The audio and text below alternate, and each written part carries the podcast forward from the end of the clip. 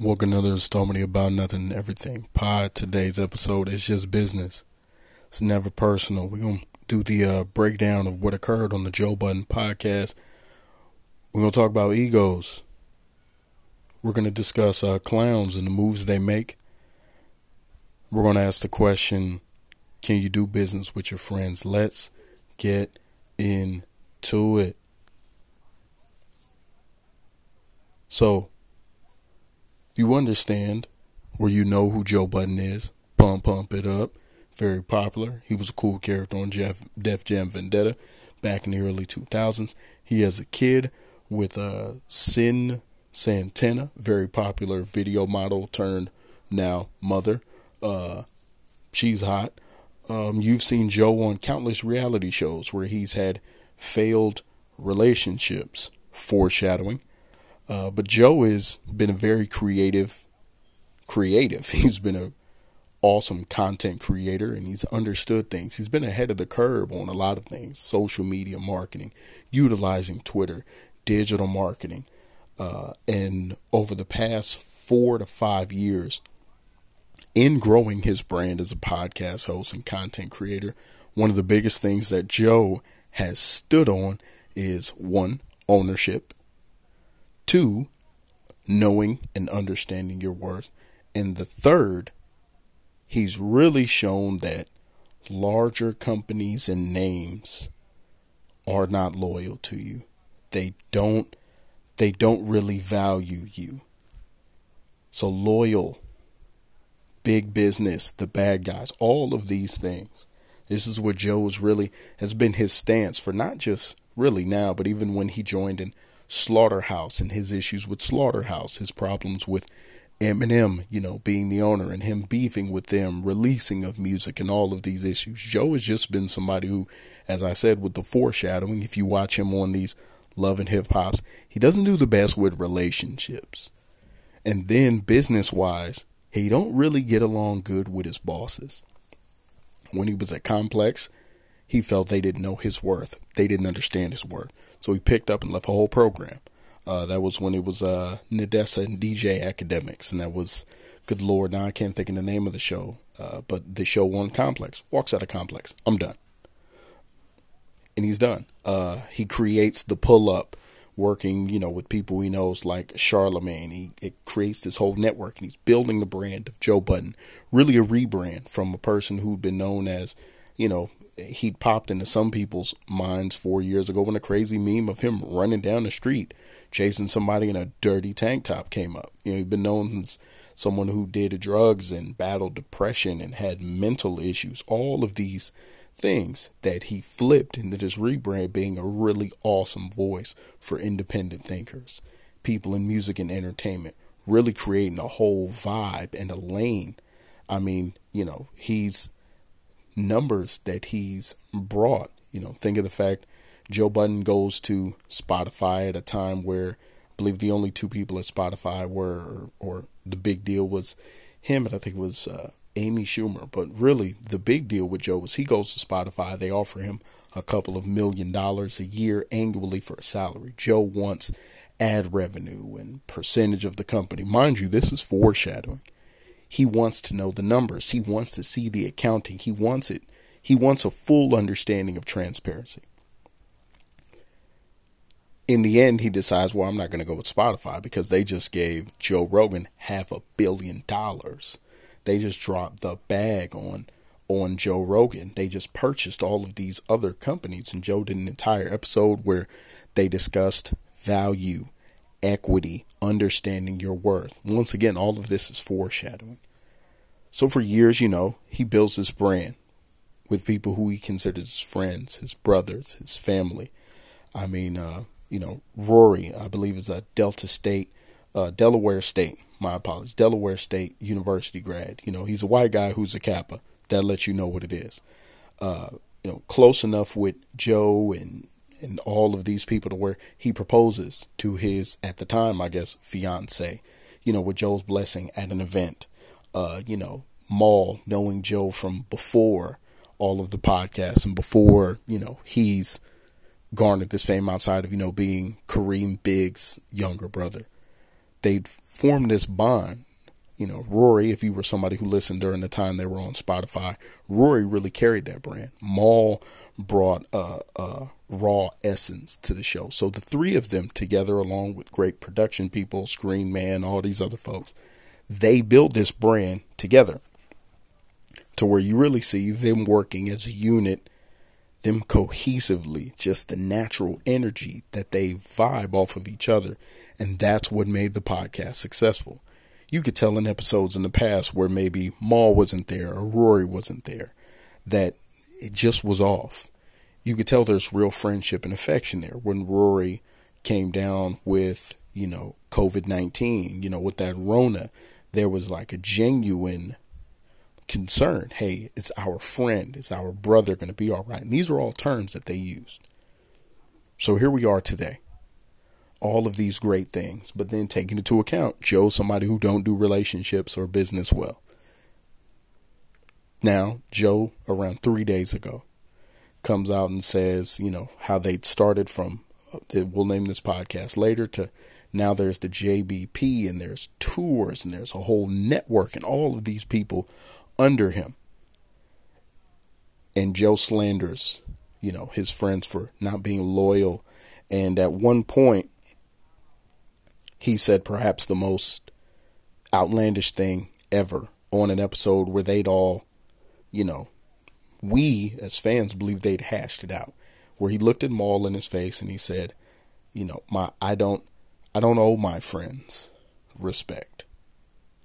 Which was insane and Mal corrected him on it. And and for a week later, for Joe to come out and do an entire episode where he spends around 15 minutes crushing Rory, questioning Mal's loyalty and his friendship, only to delete it. Joe responded emotionally. Foreshadowing. His record, everything appears to be emotional. You know, his his has a child by you know the the Cyn Santana chick. They don't work out. Why? Uh, appears he's out here, you know, living infidelity, but responding to things emotionally on episodes, constantly emotionally, you know, which we'll get to that later with clown moves. But now Joe responds and deletes it because clearly he realized, man, this wasn't the move. So on Saturday, in honor of when the podcast would normally be released, Rory and Mal released their own podcast, a visual called I'll Name This Response Later through Vimeo. It was brilliant marketing by them. It just dropped, you know, kind of like, you know, like a J. Cole uh, mixtape. Side note, the off season, I'll be doing short review. Um, and they, for about an hour and 10 minutes, at a cost of $2, which brilliant, brilliant marketing. You guys wanted a response, we'll give you a response. In fact, we'll give it the name, we'll give it the title of what our podcast used to be titled. I'll name this response later. Brilliant. And you do it on a Saturday where you would normally get a Joe Budden podcast with Rory and Mal. My gosh. And they they proceed to lay out not what, you know, as Mal referred to it in there, not, you know, his truth, but what the truth is. And in listening to the responses that he and Rory provide, you you get the clear sense that ego has gotten into the way. Oh yes, that thing called ego. Now mind you, I told you Joe Joe Budden is someone who, you know, someone who literally has grown up with Joe Budden. He's only a couple of years older than me, but I can remember, you know, playing with him on a video game, using him on Def Jam Vendetta, fighting, you know, Method Man and Big Pun. Uh, but he's a little bit older than me. But he's someone who, if you really look at his track record, Joe ain't really good with the apologizing. Joe's not really good with authority. Joe's not really effective with relationships. Joe responds emotionally to things. And these are all things he's admitted. But fact that we've seen it. So now it begs the question of Rory and Mal. You had to see this coming. Because this is your friend. Well, at least you thought this was your friend. But Joe's ego gets in the way. A lot of times, that's what happens. You see, the ego, your ego will block you from so many blessings and from succeeding But then, in this case, here's Joe. He's got the bag.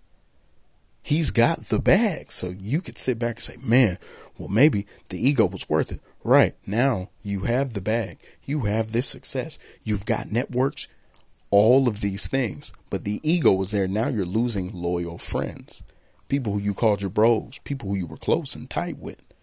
This is what your ego is costing you. Your ego cost you however many millions from Spotify. Your ego cost you however much from Complex. And of course, the argument could be made hey, listen, he was the talent, he had the leverage, he understood his worth, he knew what he deserved. Charlemagne had a very disgusting, nasty quote. You don't get paid what you what you're worth. You get paid what you get, or something along the lines of that. He's a clown, but I'll get to him next. But here you have Joe. Joe and his ego.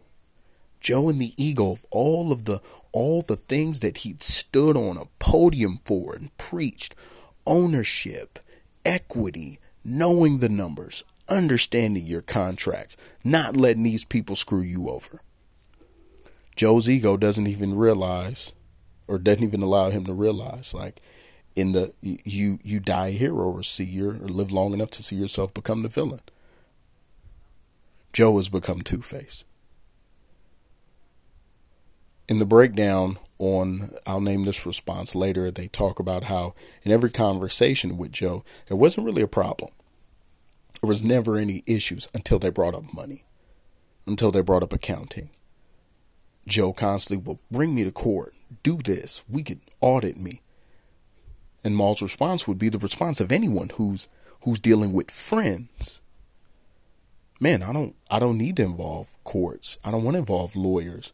Those people don't know us. They don't have the bond we do. They're they haven't, you know, been around each other's families. These lawyers don't know us. We don't want to involve them. Plus we're friends.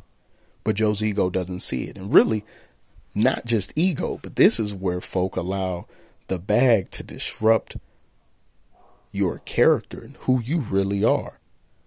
I mean, as somebody who's been listening to podcasts for years now, think about it.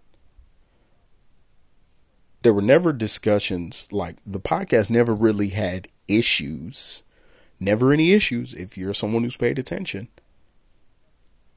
They would have small little beefs here and there, but just natural. You know, you with your boys, you have those problems. But there were no real problems with the pod until the Spotify deal fell through. Once the money was present, and then not all of a sudden you saw the issues. So now, I mean, was this really about that? Mal constantly says the thing of respect and respect, but I think it came down to two things. I think it came down to the money and the respect. You didn't respect us enough to show us the books. They spent almost an hour detailing really what their issue was was they viewed themselves as friends, bros, close, we homies. We don't need to involve lawyers. We need to do this, but we still understand our contracts. And that's where I get to the question of can you do business with your friends? I mean, if people are really your friends, I'm sure you could absolutely do it. But in this case, here were three people who were all friends, all tight, all close. You know, even said, hey, man, we went to therapy together. That was bold. Things don't do therapy, let alone together with their friends. But they work, they're working through all of this.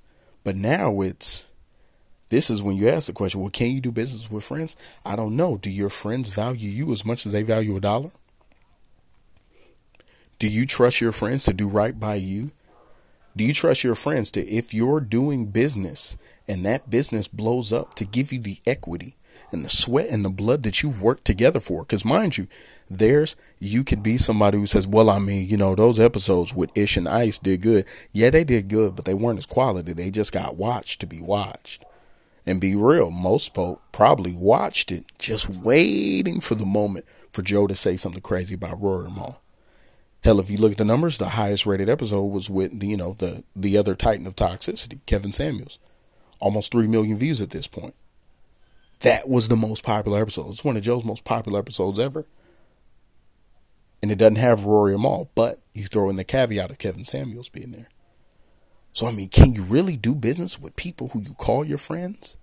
You got to ask yourself are they really your friends? Are they really your family? Does your loyalty go beyond a buck? Or when money gets involved, are you going to question just how tight we really are? I mean, I mean, how close are we? I mean, for five, ten mil, maybe we not as close. And this is all what's occurred. So somebody who watched and really enjoyed the Joe Budden podcast and new music and all of the nuance that they brought, it's sad to see it end. But I understand Rory and Mal's point. You look beyond well, I'll say, put it this way. I understand Rory and Mal's point, but I understand Joe's. Rory and Mal viewed this as friends.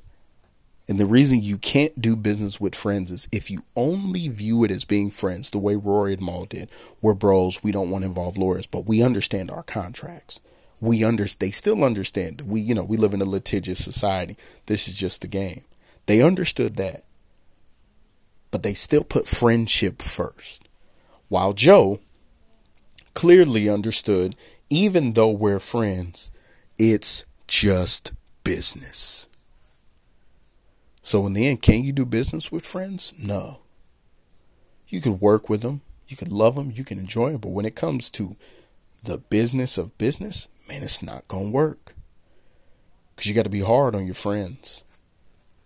Joe came out and said, you know, I have to fire Rory.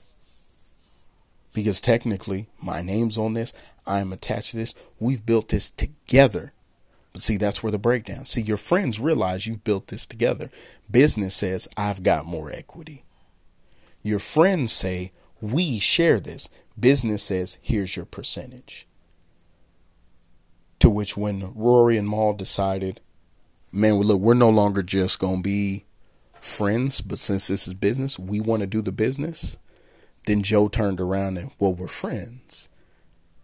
And after telling them, you know, hey, we're friends and look, man, and and well, we want to see the numbers, the things we're contractually, legally obligated to see. That's when Joe went full big business, and the ego and the past failed relationships and the inconsistencies and the emotions of Joe came out.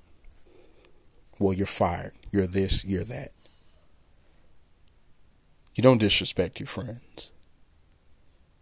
And in the end, not just in front of millions, hundreds of thousands of people did he do it because that screen record oh, it's gonna live. That's that's in the cloud baby. That's there. But we have you disrespecting your friends. We have you now what appears to be doing dirty shady business with them. That's nasty and you don't do that to your friends but joe who was done in by def jam and Eminem and Complex and Spotify. You don't do that to your friends, but those businesses, those big businesses, they do. So in the end, Joe decided, look, man, it's nothing personal. We could still be friends, but this is just business. I go to my last topic. Clown moves, clown behavior. Look, man, here's the deal. And I'm, I made this the last topic because I want to emphasize. For years, if you paid attention as the growth of the podcast went, there were people outside who never wanted it to succeed. I enjoy the Breakfast Club. Well, I used to enjoy the Breakfast Club, not as much. I'm not a huge fan of DJ Envy. He's a coon, self admitted, self admitted coon. Um, Charlemagne, the God, is tough when he needs to be. Angela Yee, Chatty Patty. Now, these are each of their roles, but them as people, my God, they suck. They suck as people. But they've prayed for the downfall of this for years. Akademiks. There are people who believe there was a level of jealousy of Akademiks when he, you know, you prayed for the downfall of this show because you don't like the people. These were the main folk who were out celebrating. You had Akademiks. these clown moves. Someone is in a moment where they had a legitimate business issue with a friend, and instead of you saying, man, that's tough, Akademiks goes for clicks. Mind you, this is the same Akademiks who told you, man, screenshots, they last forever. Of him referencing the cleavage of a then 15 or 16 year old, Cash Me Outside, Bhad Bhabie. This is the same Akademiks who simped and is out here dating OnlyFans girls and buying them cars and doing. This this Akademiks, the Akademiks who got called Tom from Tom and Jerry by Erykah Badu, the Akademiks who was seconds away from being washed by the Migos, the Akademiks who stays involved and almost getting his face caved in. He was laughing at the expense of Rory and Mal, but he'd always wanted it to fail. I said, man, that's a real clown move specifically as a black man, to laugh at the downfall of another black man. Well, Roy's right. Don't matter. These dudes are down. Would you want the same? Of course not. But of course, main one chirping Akademiks. Then you go over to the Breakfast Club, and there's DJ Envy and Charlemagne. The first thing I thought was, here's Charlemagne who predicted this, not on their own case, but really Charlemagne, who predicted this from a standpoint of saying, Joe doesn't do well with relationships. Joe doesn't do partnerships. Good luck to y'all because it'll fail. And in the end, Charlemagne was right. He's out here barking.